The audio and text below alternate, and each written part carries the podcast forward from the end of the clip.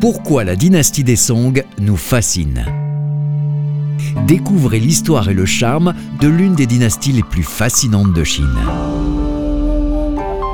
Bonjour, je m'appelle Olivier Cauchois, passionné par l'histoire chinoise. Dans cette série de podcasts, nous allons braquer le projecteur sur la dynastie des Song, l'une des époques les plus prestigieuses de la longue histoire de Chine. Épisode 8 une soirée mousse de la dynastie des Song.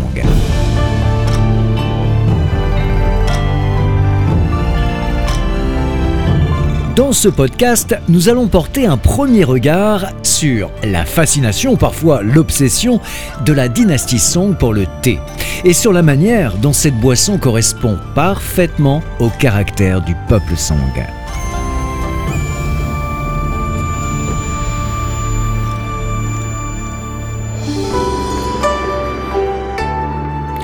En Chine, comme dans beaucoup d'autres parties du monde, le thé a une dimension sociale, mais chaque peuple a son cérémonial particulier autour du thé. Chez nos amis anglais, par exemple, le thé est souvent la première boisson de la journée.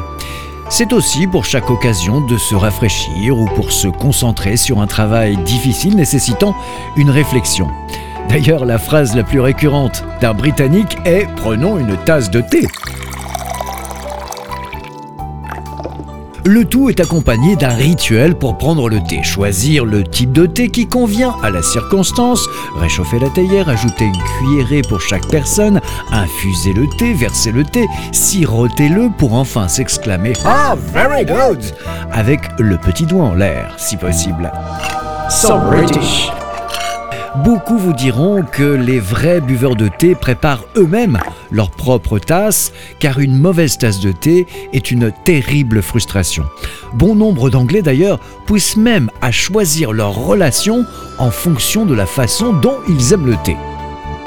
Pour résumer, le thé est une affaire sérieuse en Angleterre, mais cependant, la comparaison avec ce qu'il représente en Chine est impossible, car en Chine, c'est le degré supérieur il est question de rituel. Nous allons voir ensemble l'importance fondamentale du rituel cérémonial du thé pour nos amis de la dynastie des Song et de son rôle dans leur société et également de ce qu'il est encore visible dans la société chinoise d'aujourd'hui. Pour commencer, rappelons que l'histoire du thé en Chine est bien antérieure à la période des Song. Les types de thé appréciés la façon dont il est bu a considérablement évolué au cours des siècles. Comme toutes les bonnes choses, en Chine, l'histoire du thé commence par une belle histoire.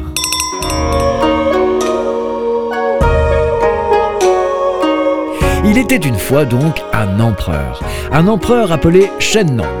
Il est bon de souligner que c'est une légende que je vais vous raconter. Elle a peut-être existé ou pas, mais qu'importe, car c'est une belle histoire. Et d'une façon ou d'une autre, il faut bien un début à l'histoire du thé, donc c'est celle-ci. La légende raconte que cet empereur, Shannon, exigeait que son eau potable soit bouillie pour qu'elle soit propre. D'ailleurs, notez que c'est une habitude encore pratiquée par bon nombre de Chinois aujourd'hui. Les établissements hôteliers français qui accueillent les touristes de l'Empire du Milieu le savent très bien. L'empereur Shennon, donc, un jour, alors qu'il est en campagne avec son armée, s'arrête pour se reposer. On lui sert son eau, bouillie comme d'habitude, mais par inadvertance, une feuille d'un buisson voisin tombe dans l'eau. Cela brunit le breuvage, l'empereur le boit, et l'a trouvé très rafraîchissant. Voilà comment le thé est né. La date souvent citée pour cet événement d'une importance planétaire est 2737 avant Jésus-Christ. Mais il n'y a absolument aucun fait concret pour confirmer ou nier cette histoire. Faisons maintenant un petit chapitre de géographie botanique. En tant que plante, le thé est originaire des régions montagneuses du sud-ouest de la Chine, dans les provinces du Yunnan et du Sichuan exactement. Avant d'être cultivé comme culture de rente, le thé poussait partout dans ces régions. Les premiers thés étaient simplement une infusion de feuilles entières versées directement dans une tasse d'eau.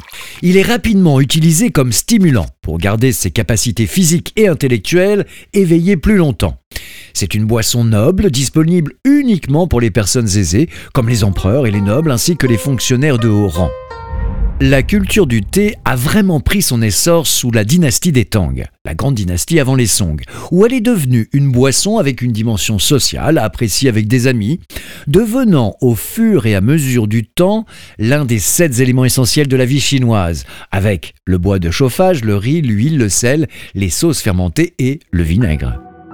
C'est à peu près à ce moment-là que le traitement du thé a commencé à devenir plus complexe.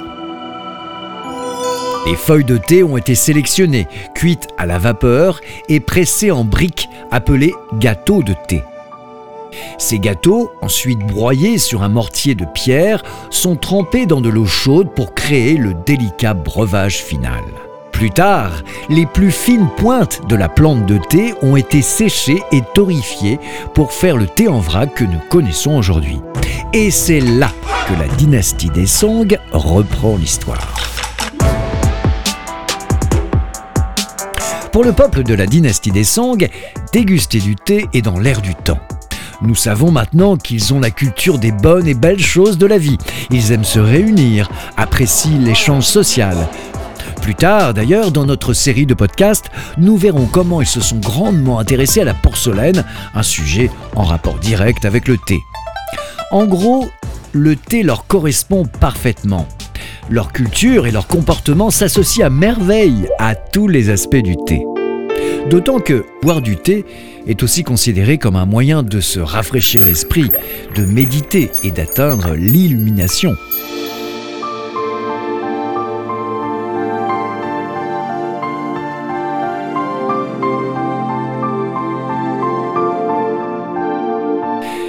La dynastie des Song a hérité d'un manuel de thé rédigé par les générations précédentes, appelé le classique du thé, un ouvrage rédigé par un certain Lu Ue. Il y décrit en détail comment préparer le thé de la bonne manière, à savoir que les morceaux de thé doivent être moulus en poudre, puis infusés dans le pot. Il a aussi introduit la notion de la mousse de thé. Alors que les consommateurs de thé de la dynastie des Tang aimaient un brin de mousse sur leur thé, les aficionados de la dynastie des Song, en accord avec leur sens inné du divertissement raffiné, aiment eux beaucoup, beaucoup de mousse dans leur thé.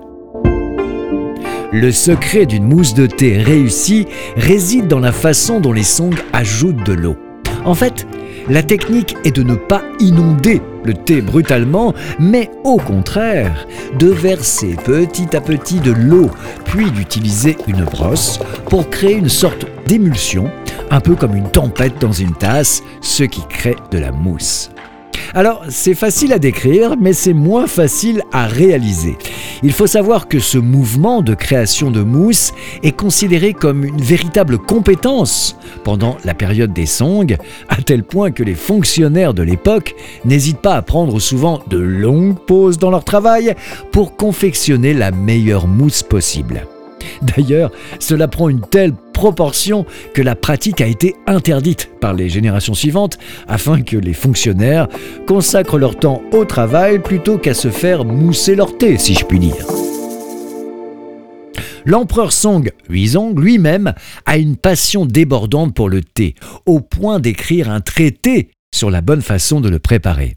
Il a même organisé des concours de fabrication de thé et a été jusqu'à nommer officiellement un commissaire au thé.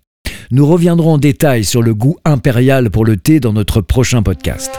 Je vous invite maintenant à prendre le temps de déguster une tasse de thé comme à l'époque de la dynastie des Song. Ruizong décrit le processus comme ceci. Son traité impérial a d'ailleurs été écrit en 1107. Voici le tuto officiel estampillé Song. Étape numéro 1.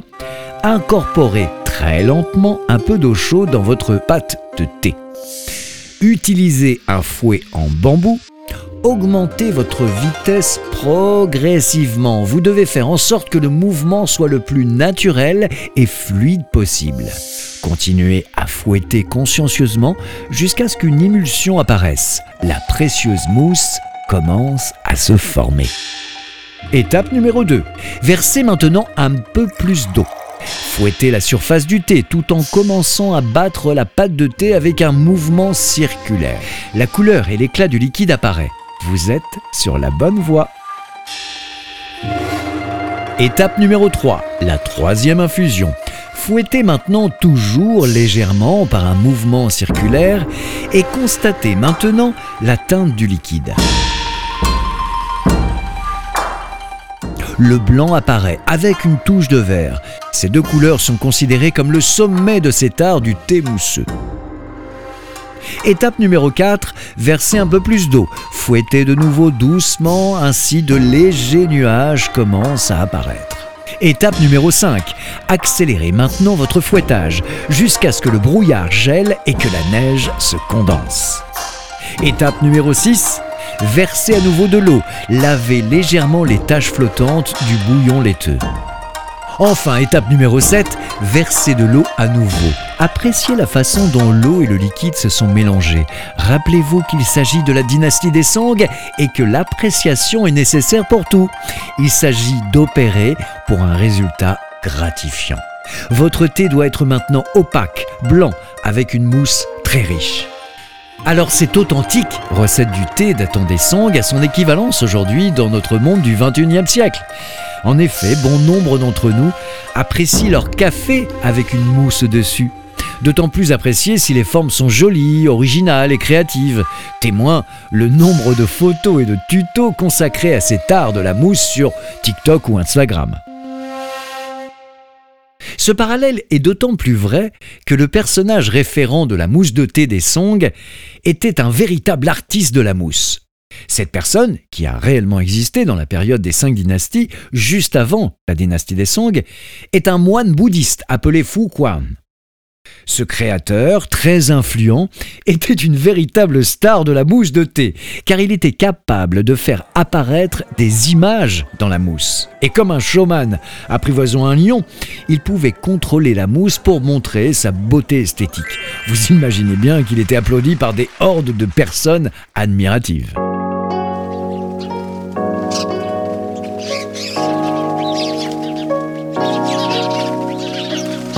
Les jardins du thé sont à l'est de la ville, à côté du mont Phénix, couvert de théiers. Traditionnellement, le thé est cueilli au début du printemps avant la fête du Qiming, vers la troisième période de l'année solaire qui s'appelle l'éveil des insectes. En rappel, il y a 24 périodes solaires dans l'année lunaire chinoise, chacune assez spécifique. Elles sont destinées à guider les agriculteurs sur le meilleur moment pour planter, entretenir et récolter. À propos de la récolte, la famille impériale exige que tout le monde aille cueillir du thé sur la montagne. C'est un devoir incontournable. D'ailleurs, les documents historiques datant de l'époque témoignent qu'il y avait jusqu'à 30 000 personnes qui cueillaient des bourgeons de thé, qui étaient ensuite séchés et pressés en gâteaux. Le contenant a évidemment une grande importance à l'époque des Song. Le service à thé est un pivot du vaisselier. Il doit être en porcelaine, bien entendu, et, très important, de couleur noire. Pourquoi? Parce que c'est ce qui est de mieux pour mettre en valeur la couleur de la mousse. Encore et toujours elle. Prendre le temps nécessaire à l'élaboration et à la dégustation de son thé est directement inspiré par l'empereur. Nous développerons ce point très étonnant dans notre prochain podcast.